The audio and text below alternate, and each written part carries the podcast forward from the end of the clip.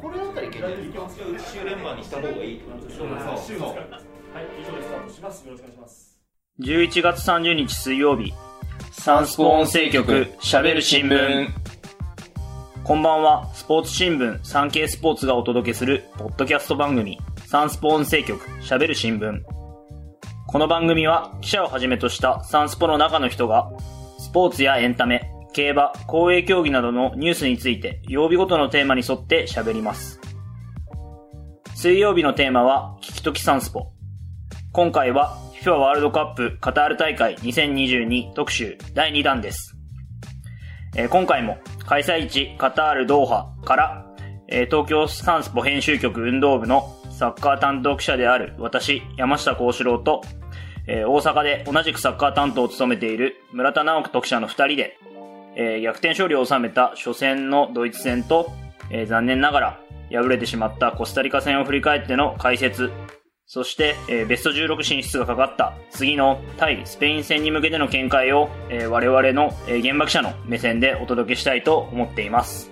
また、事前にリスナーの皆さんに募っていただいた質問に関しても、時間の許す限り、えーお答えしていきます。なお、今回出演予定だった倉カメラマンは急遽取材のため、本日はお休みです。えーカメラマンにお寄せいただいた質問は、追って、サンスポ音声局のツイッターを通してお答えする予定です。ご了承ください。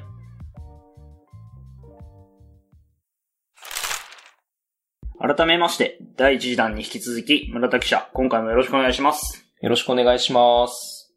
さて、今、こちらの時間で、えー28日の、えー午後1時半過ぎ、えー日本時間で28日月曜日の、えー午後7時半過ぎに、えー収録を行っていますが、えー日本代表戦は昨日27日にコスタリカ戦、その前のえー23日に、えードイツ戦がありました。えー結果は、えー皆様もご存知の通り、えードイツ戦は、えー2対1で日本の勝利。えー前半に、えー苦しみながらも後半、えー浅野選手や、えー堂安選手の得点で、日本が勝利しました。えー一方で、えー27日、昨日行われたコスタリカ戦に関しては、前半から、えーボールを支配して日本が攻める展開が続いていたんですけども、えーなかなか、えーゴールを奪えないうちに、えー後半の、えー36分に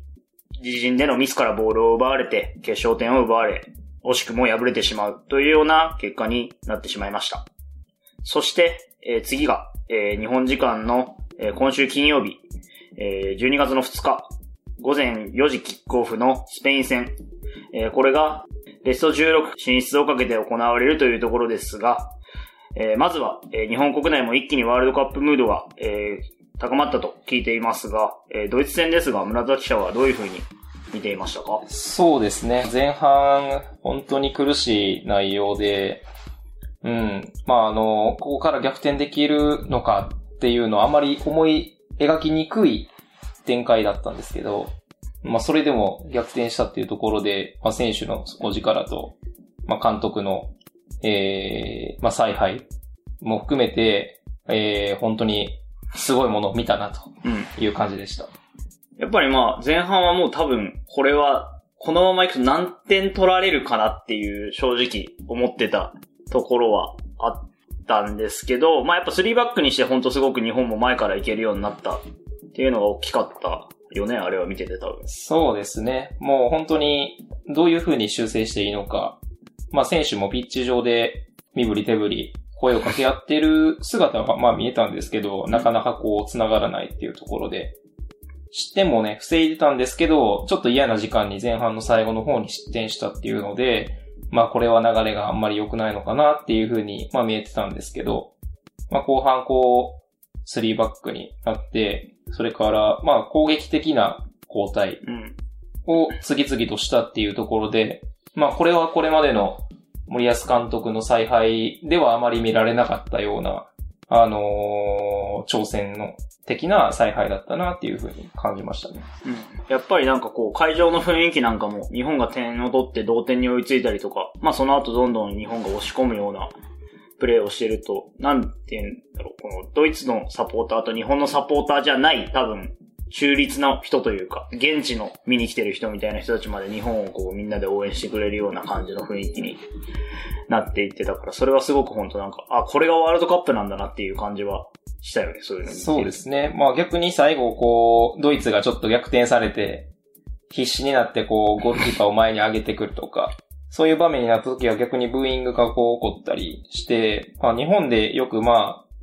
まあ、奉還ビーキとか、まあ、ジャイアントキリングみたいなこと言いますけど、まあ、そういう雰囲気ってこう、世界中に割とあるのかな。うん。小国が大国を倒すみたいなところっていうのは共通してるのかなっていうような感じもしましたね。うん。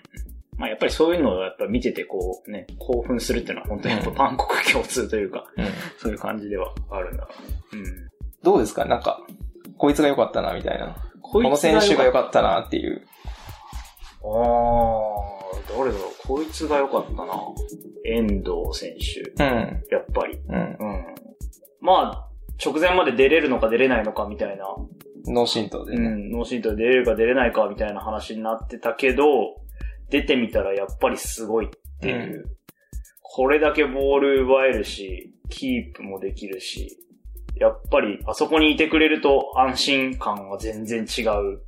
なっていうのは見てて感じたかな。うん。うん。そうですね。村田はどうですか？まあ、ドイツでやってる選手が、まあ、複数人でできて、もちろん得点を取った、あ浅野選手、堂安選手も、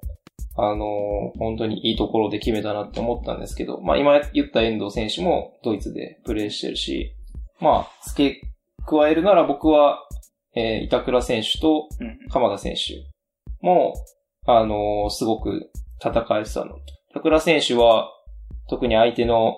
虫やらうん選手を、まあ、結構止める場面もあったり、あのー守備でこう、互角に戦えてましたし、鎌田選手も前半は、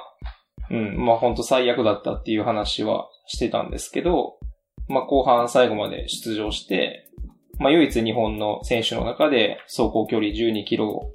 超えて、うんまあ、誰よりも走ったっていうところでは、あの、仕事をしたのかなっていうふうに感じて、まあ、そういうふうに戦えたところが、チームとして結構どの選手もうん。頑張れてたのかなっていう感じはしますね。確かにそういう意味では本当ブンデスうんでやってるぜ、やってる選手たちが結構、それぞれやっぱり期するものがあったのか、うん。動きとかは本当に、いつも以上になんか目立った試合ではあったよね、あれは。そうですね。うんまあ、試合前からね、まあ、なんか、この1回目の放送でも、ドイツでやってる選手が多くて対等に戦えるんじゃないかっていう話してたんですけど、まあ、選手はそういう気概で戦ってたのかなっていうのが、だんだんこう、見える監督の采配とも噛み合ったのかなっていう感じはしますね。そうですね。うん。まあ、そんな形で、まあ、その、ドーハの奇跡とかうん。言われるような、まあ、金星を演じた後に、昨日、まあ、コスタリカ戦を戦ったわけですけど、まあ、惜しくもデルタ1で、まあ、敗れてしまったということで、まあ、コスタリカ戦に関してはどういうふうに見てます？そうですね。まあ、もちろん、相手がこう、初戦、スペイン相手に7失点で負けて、まあこれはちょっとガクッと来てるんじゃないかっていう風にも、まあ思えた中で、もう本当に強固な守備を敷いてきたなっていうところがまずあって、まあもう一つやっぱりそう、特に前半、日本のミスというか、ちょっとこう、チャンスを手放してしまうような場面もあって、まあ、ドイツにやられたような、あドイツに、まあ日本が見せたような展開を、まあ逆にされてしまったなっていうような試合でしたね。確かになんかその、ちょっとこう、まあ引いて守って、ゆっくり試合を進めようってしてる相手に、まあ一緒にお付き合いしちゃったのは本当に前半はそこはもったいなかったかなっていう、ね、今日の取材でも長友選手なんか見せたけど、やっぱり消極的なプレーというか、安全策みたいなのを取ってしまった。その0対0で引き分けでもいいっていうのがある程度やっぱちょっと頭によぎっちゃったからそういう選択をしてしまった結果なかなかこう勝負のパスみたいなのが出なかったっていうところはやっぱり上から見ててもちょっと感じたかな。確かにこう、ハーフタイムの時とかにこう他の記者と話してちょっとこの展開やばくないかっていうのは、俺も他の記者の人とかも話したりもしてたから、なんかまあ、ちょっと嫌な雰囲気は正直あの前半はあって。そうですね。まあ最後この得点、えーし取られた後も、逆にこうスタジアムのムードもどっちかというとこうコスタリカ、ああ、よくやったっていうようなね、感じになってましたし、まあ日本のファンがすごく多かったんですけど、まあだからこそこう、ちょっと雰囲気まで持っていかれたっていうか、うん。で、まあ、失点した後、こう、南野選手が最後交代で入っていくんですけど、本当にこう、まあ、早く前行こうよっていうような、あの、早く始めようよ、みたいなジェスチャーをこう何度もしていて、結構こう選手の中にも、こうなんでうまくいかんのやろうというか、うん、っていうような感覚はあったんじゃないかな。こんなはずじゃなかったのに、みたいな、うん、展開にもう持ち込まれてしまったなっていうような感じですね。まあそう。まあ本来のやっぱり持ち味の戦い方をコスタリカにずっとされてしまったっていう感じだよね。あの試合に関して。そうですね。うん。えーそして次の試合がグループリーグ最終戦です。で、ワールドカップの、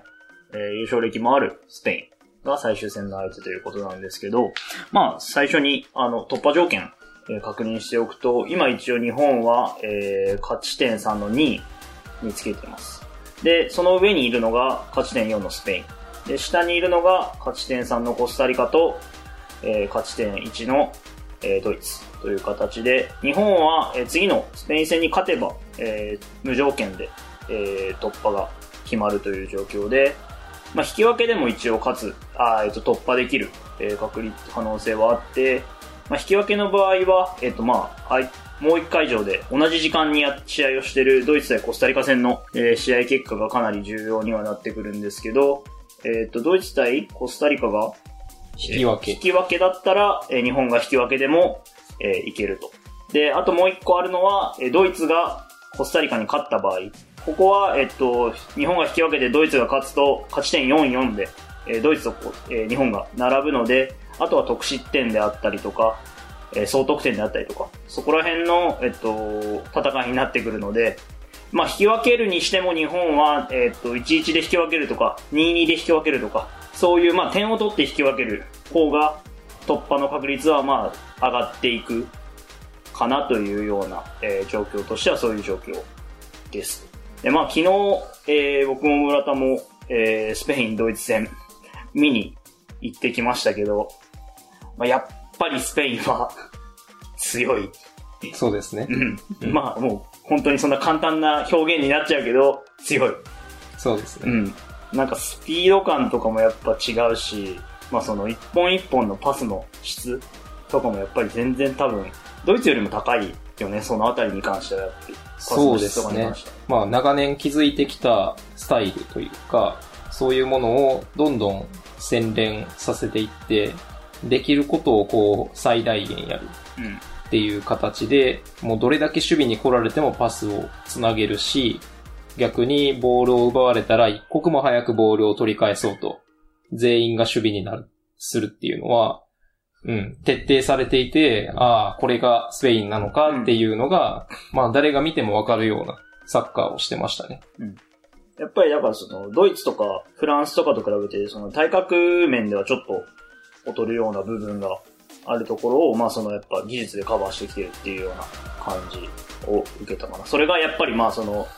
ヨーロッパの中で勝ち抜く術だっていうのをもう長年培ってきてるっていう感じだよね、あの感じ、戦い方は。そうですね。まあメンバーの選考も、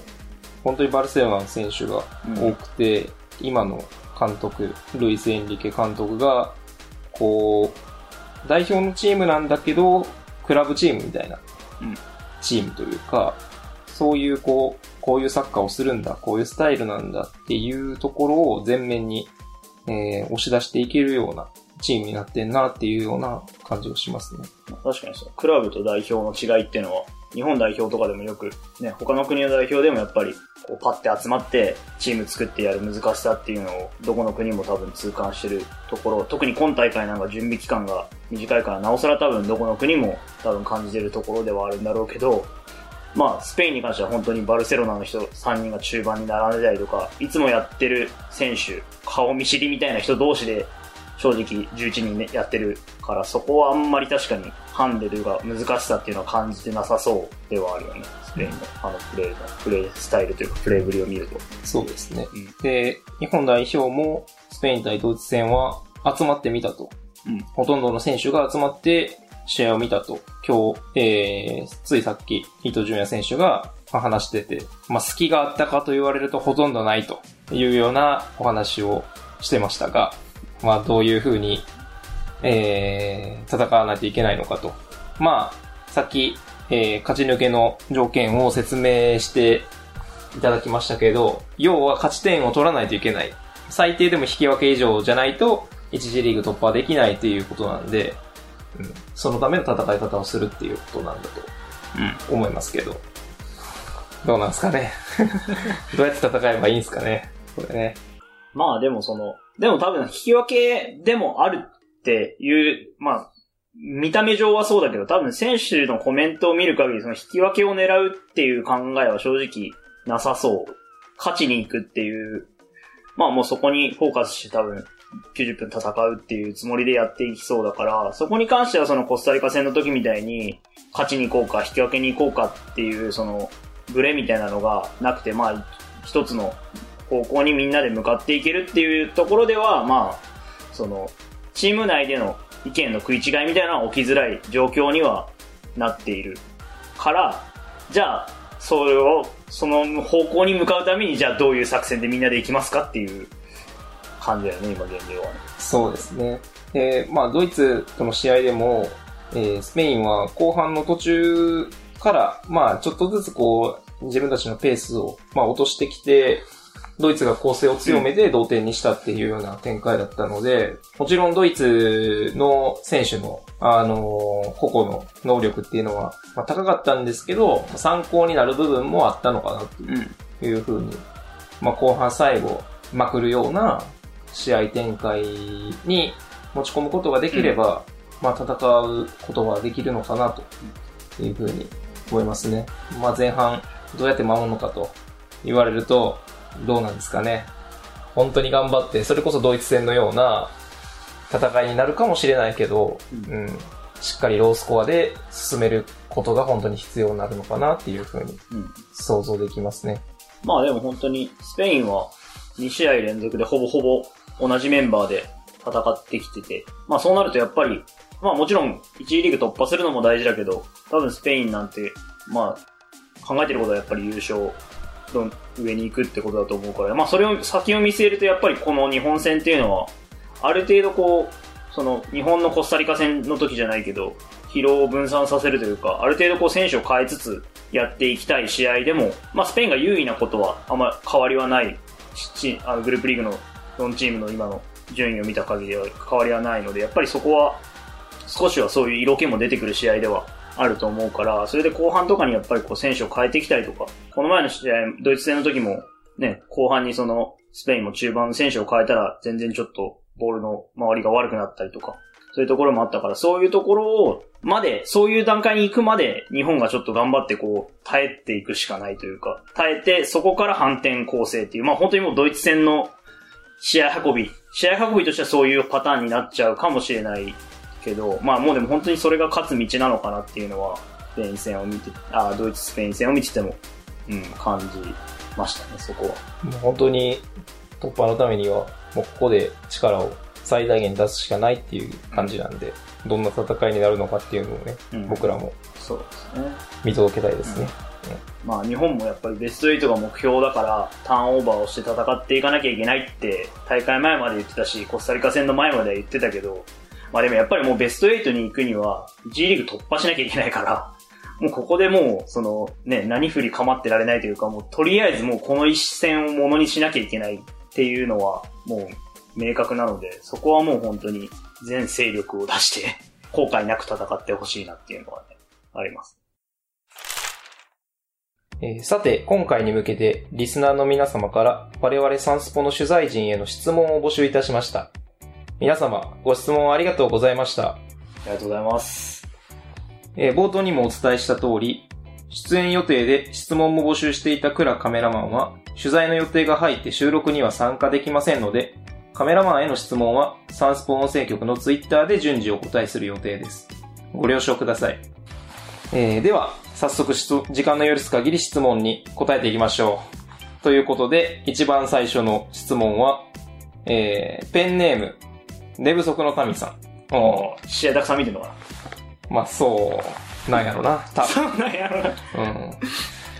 えーで、いただいた質問は、えー今回は異例の11月開催でしたが、日本も含め、その影響が出ていると感じることはありますか？という質問ですね。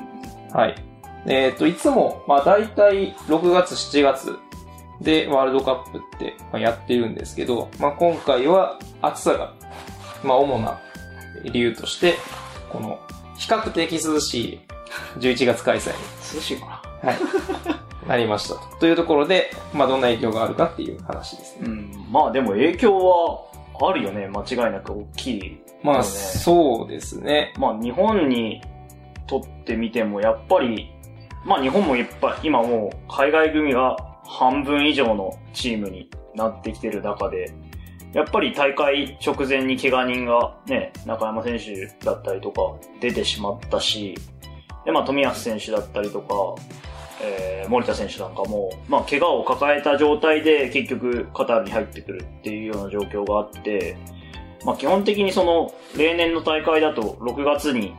大会をやって、だから6月っていうとまあ欧州はシーズンオフで、だいたい1ヶ月間ぐらいその大会前にみんな合宿をして入ってくるっていうような状況だから、まあ怪我人がいても、その、その期間で大体治ってたりとか、でまあ代表発表からだいぶし、その試合までに期間があるから、で、期間があるけど、その、その間にリーグ戦ってはあんまりもう残ってなかったりするから、代表発表後に怪我をする選手っていうのもそんなには普通は出ないけど、まあ今回は本当日本も含めて、海外もね、フランスも出たりし、スペインも出たし、結構多いよね、そういう選手が。そうですね。まあ、日本代表の取材の中でも、一番最初、こう、大会が始まる前に、まあ、今大会は、えー、ヨーロッパではシーズン途中のワールドカップになりますけど、どうですかっていう質問がよく出ていましたね。うん。うん。で、まあ、選手の回答は、まあ、やっぱり難しいっていう選手が、まあ、結構多くて、うん。コンディションをどういう風に調整するのかっていうところと、あとはやっぱりクラブでやってるサッカーと、まあ、日本代表のサッカーが少し違うとか、立場が違う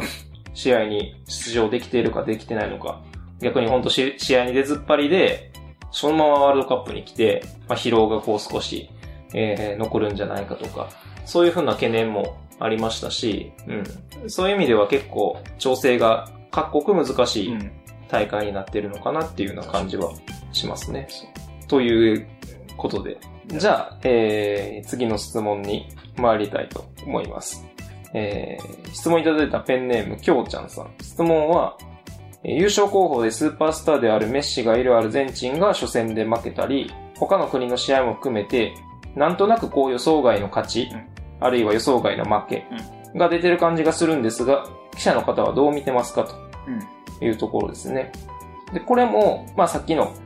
話にこう、つながるんですけど、うんうん。やっぱりこう、先ほどのスペインの話にもあったように、スペインはどちらかというと、こう、クラブチームのようにまるでサッカーを進めると。それに比べて、他の国がそこまでこう、明確なスタイルとか、特別なこう、サッカーのやり方っていうのが、まああまりない中で、選手がこう、バッと集まって、試合をする。あれ、こいつ思ったより動かれへんな、みたいな。思ったより噛み合わへんな、みたいな。まあそういう場面はよくあるのかな、うん。いう気はしますね。まあ、で、さっきの本当にその、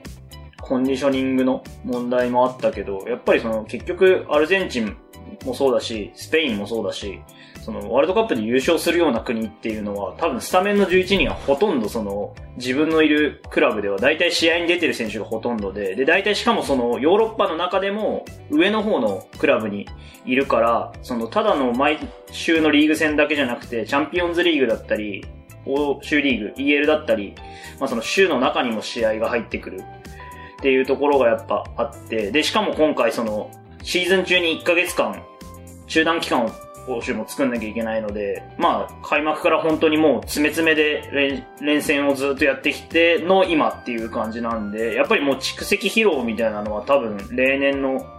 大会と比べても全然違うところは、まああるんじゃないかなっていうのは思うし、だからこそまあ怪我人も出るし、だからこそ逆にそのアジアとかで、まあそのやってるような、まあ開催国のカタールはね、2連敗しちゃいましたけど、カタールなんかは本当この大会前すごい長い間長期で合宿をしてきたりとか、そういうことをしてたみたいで、やっぱりそういう、これにかけてちゃんとしっかり準備ができてきてる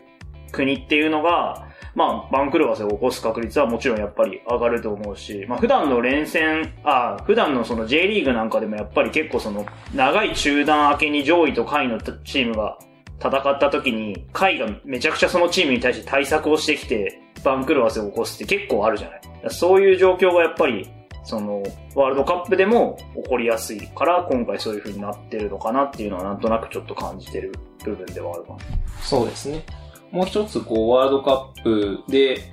前回の大会から今回で違うところは、ヨーロッパの、えー、各国が、ネーションズリーグって言って、ヨーロッパ、えー、同士でのみほとんど試合を行っているっていう点で、まあ、これまでその南米だったり、アジアのチームっていうのは、このワールドカップが始まるまで、ヨーロッパと4年間、まあ、ほとんど対戦する機会がなかったっていうところがあって、蓋を開けてみたら、イランがウェールズに勝ったり、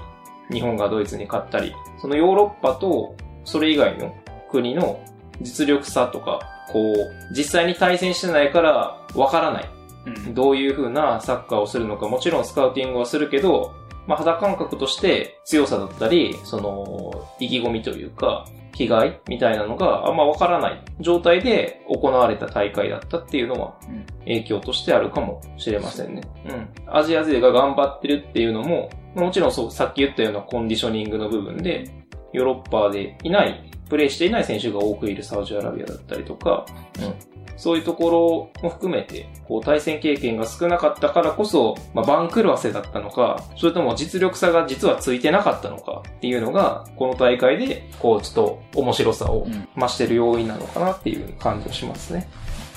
確かに事前にこうスカウティングを、その選手個々のスカウティングをするにしても、多分ヨーロッパで活躍してる選手と、イランの国内リーグだけで試合をしてる選手では多分情報量も全然多分違うと思うから、そのヨーロッパの国がじゃあいざイランをちょっと分析しようと思っても、なかなかその、こいつがどういう選手なんだっていうのが分かりづらいっていうのもあったりするのかもしれないですよね。っていうような、うんまあ、いろんな要因があったのかなというふうな感じですね。はい。では、えー、次の質問に行きましょう。ちょっとこれが最後の質問になるかなっていうような感じがします。はい。えー、ペンネーム、アマベさん。えー、質問は、まあ、厳しいと見立てがありながら勝ったドイツ戦。E グループの中で一番勝てる可能性があるかもと見立てがありながら負けたコスタリカ戦。現場で見てどこが日本代表違ったかなと思いますかという、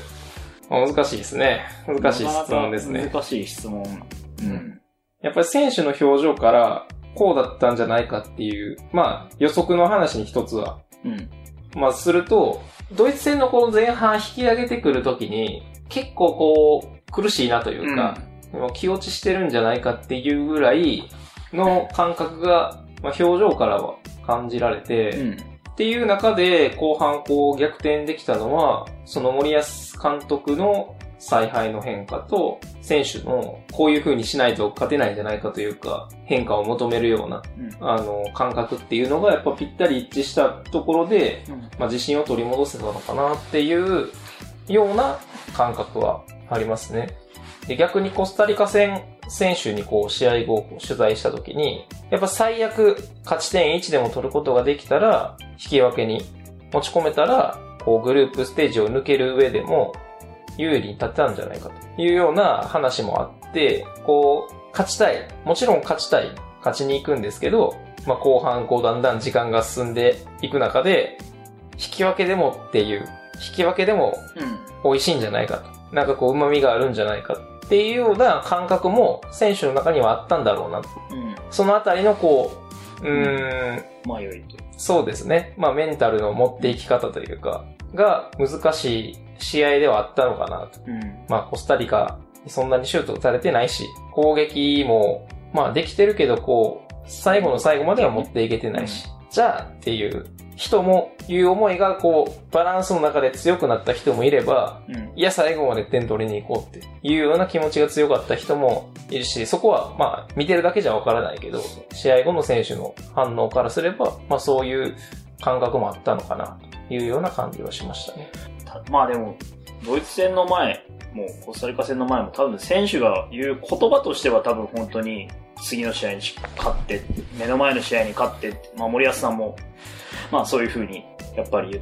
常に言ってて、ただやっぱりドイツ戦に勝っちゃった分ちょっとこう気持ちに余裕というか、まあその選択肢が本当に増えちゃったからこそ迷ったっていうのは本当に大きいと思うし、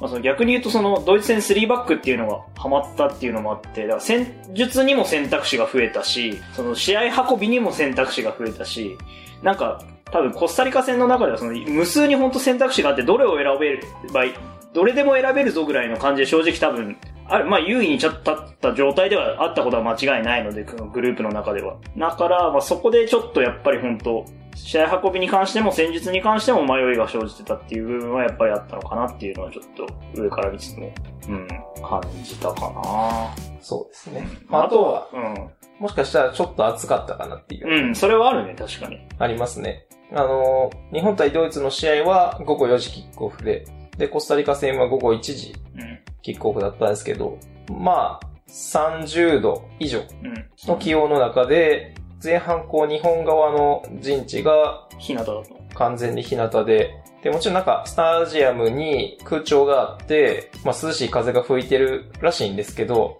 もうカメラマンで覆われてたとか、うんあのー、スポンサーの看板でちょっと覆われてたりとかして、まあ直射日光もうん。踏まえて、ちょっとこうコンディションの部分で、この2試合は試合の感覚が違ったかなっていうのはありますね。確かに本当に、特に日本の自陣の左サイドがずっと多分、あの時間帯、午前、あ前半はずっと多分、日が、直射日光が当たってて、長友選手とか吉田選手とか多分開始10分ぐらいでもう顔真っ赤になって、めちゃくちゃ汗かいてたの。うん。やっぱり多分クーラーは効いてるから、空気、室内のその、スタジアム内の空気としては涼しいのかもしれないけど、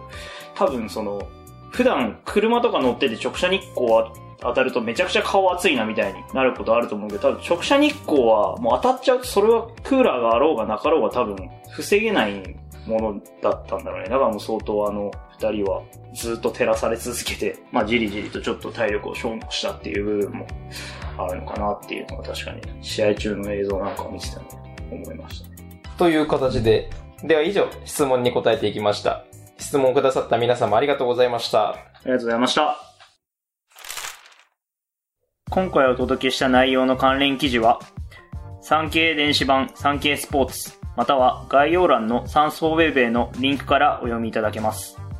また、番組では皆様からのご意見ご感想をお待ちしています。